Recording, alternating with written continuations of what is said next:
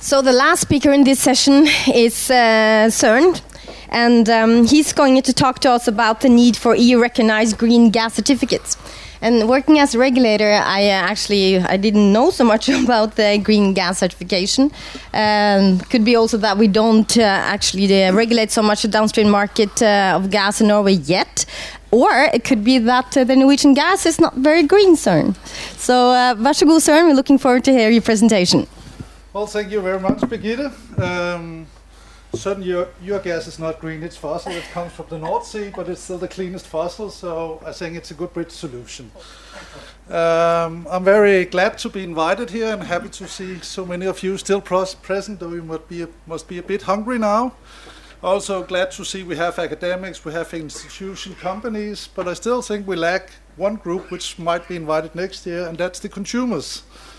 And what I'm speaking about here is something that we see the consumers requesting in our region, and that is to get green energy. Because that is uh, simply basic. If you ask Lego, if you ask Apple, and many other companies, the energy they want and want to deliver their products onto the consumers, it has to be green. Um, to tell a little about me and my company, I come from a company who has a lot of uh, different assignments. Uh, we are the electricity TSO in Denmark, so we have all the big cables. I'm sitting in the gas TSO, so I have all the big gas pipelines. We also have the gas storages. We also do a lot of public service obligation payments. So, actually, when Christoph uh, spoke of uh, these auctions, uh, half of our budget is used for those auctions because it's uh, pretty expensive auctions. Uh, last time we only paid double market price. The time before we paid triple market price for windmills green. Um, then we are state-owned. We are non-profit. I'm still so lucky I have a bonus scheme, but instead of being focused on bonus, it's focused on achieving renewable uh, targets, achieving uh, market efficiency and security of supply. We are state owned, so uh, of course policies interfere in what we do, but we still have an independent board, so we also have some freedom.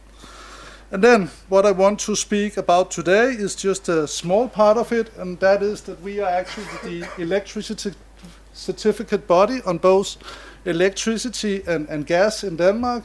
So we uh, take care of the certificate market in Denmark for what uh, you call the green certificate market, and that's actually also what I call it. Uh, so that's nice to see.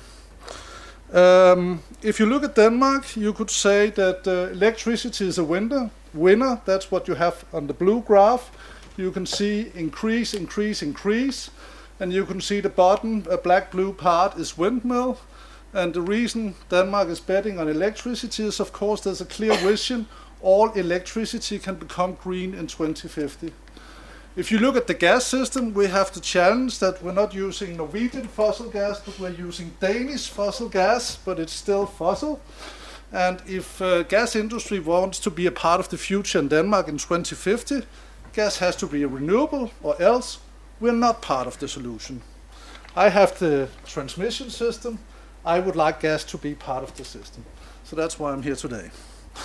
Um, so, maximizing green transition is, of course, a, a big challenge for gas. Uh, and what we focus is at today, we have, you could say, a CH4 methane gas system. What we say is we can get biogas into it. We can get gasification from woods. If we go to Sweden, for example, they say wood waste standalone could give 5 BCM a year. That's equal to the total gas consumption in Denmark and Sweden. So just from wood waste in Sweden, there's a huge potential there. Similar in Norway, I guess, by the way. um, if we go for electricity, where we have a lot of windmills, we also have a lot of waste CO2 from actually biogas, because when we produce biogas, it's two thirds methane and one third CO2. So if we can use that CO2 together with hydrogen produced from water and windmill electricity, what do we have? Methane. So this this may be our part in Denmark to to the irrigation. Uh, maybe we could also add some pure hydrogen. Uh, so far, we can see maybe in many applications we can add up to 30%, but for example, for cars, it seems like we cannot add it. So it's it's a joker, I would say. Uh, but just to say there are some, sorry I got to the end here. I have a massive slide attack for you. Um, this is my basic figure. What I say is when we have to do value maximization, of course, first thing we have to do is to um, give grid access. If you produce biogas and you cannot get on the grid, either you just have to burn it on the farm or don't make it. So getting grid access is of course basic.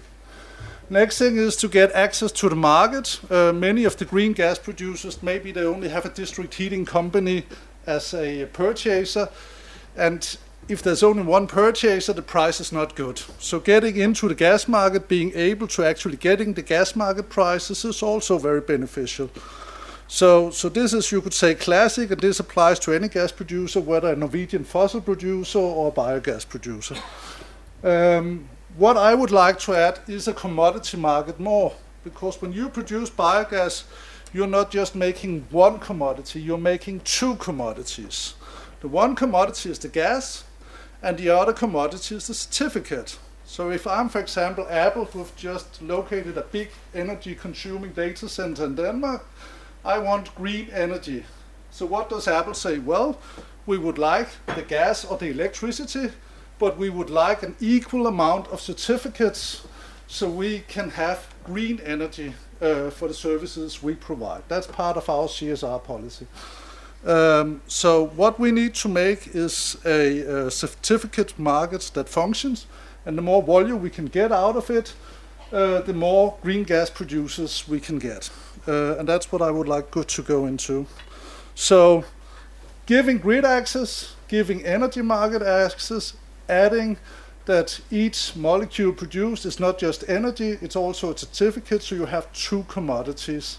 That's what this is all about. Uh, I think we all know how to maximize the ordinary gas market and demand and supply, so I will skip that part. Uh, issuance of green gas certificates, I also have a lot of complex figures, but basically we have a central body where we uh, do register all biogas produced, and then when it's consumed, and the certificate is given to the producer, and he can then sell it. Then there's a long code with year and who have given it, the producer, what is it produced of it, is it ecological, whatever, lots of stuff. Uh, and then there's of course a value chain where you have the biogas producer at the far right side. Then it's traded, it's traded once again, and then at the end, when it's either consumed in Denmark or traded to another con- uh, country, it's cancelled, and then you can say then the commodity is consumed. Uh, so that's basically how it uh, functions. Um, and this is good, as I mentioned. Industries can use this for uh, for quota requirements, recognition, and CSR purposes, private consumers can also buy that if they want uh, green goals. Uh, but if I, for example, have a gas car in Denmark, I cannot use this certificate to buy green gas for my car. Actually, if I go to the vendors and I want to live up to the EU uh, transport requirements to uh, green energy, which is currently around 3%, green gas certificates are not recognized. What is the seller doing? He's actually buying green diesel to to to to uh, border for this, and I think this is a lack in EU legislation. I think it's embarrassing because it's been like this for years. I think we have to do something about it. Um, yes. Then, if I go to the next one here, uh, the next thing is that we need to make this something we can trade. Uh, on the market uh, uh, efficiently and with transparent prices because as Liliana explained, you need a hub in the middle. And if we have like this is the value of the certificate for the buyer, maybe Apple, but the producer don't know what is the value of the certificate because he's not going all the way. He's selling to me maybe E.ON or Dong or somebody else. So we need a transparent market so the producer doesn't sell his commodity at this price, but he can see, okay, market price is this, or it's this, or it's this, or it's this. So we need liquid markets, and for that, we need just not just Danish markets or Swedish markets. We need a liquid European market. Uh, so that's a wish.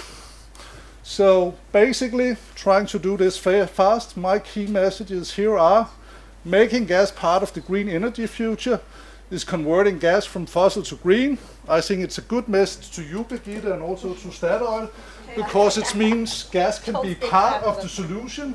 If we could not turn gas green, then we should just do with gas like with coal as fast as possible. But actually, we have a very clean fossil fuel now, which is cleaner than many of the alternatives, and we can replace it with something green over time. So there's a perspective here. Second point, converting gas from fossil to green in a market-based way means we have to make a market for this. Because if you cannot bring it to the market, you cannot get the full volume, what's the incentive to produce it? So we need a well-functioning market, and I think this is very comparable to what Liliana told about the white market, that before it's established, you lack volume, especially on the producing side. Um, and what are the two things I would like to happen in EU to get this? I have two wishes to make the equation work.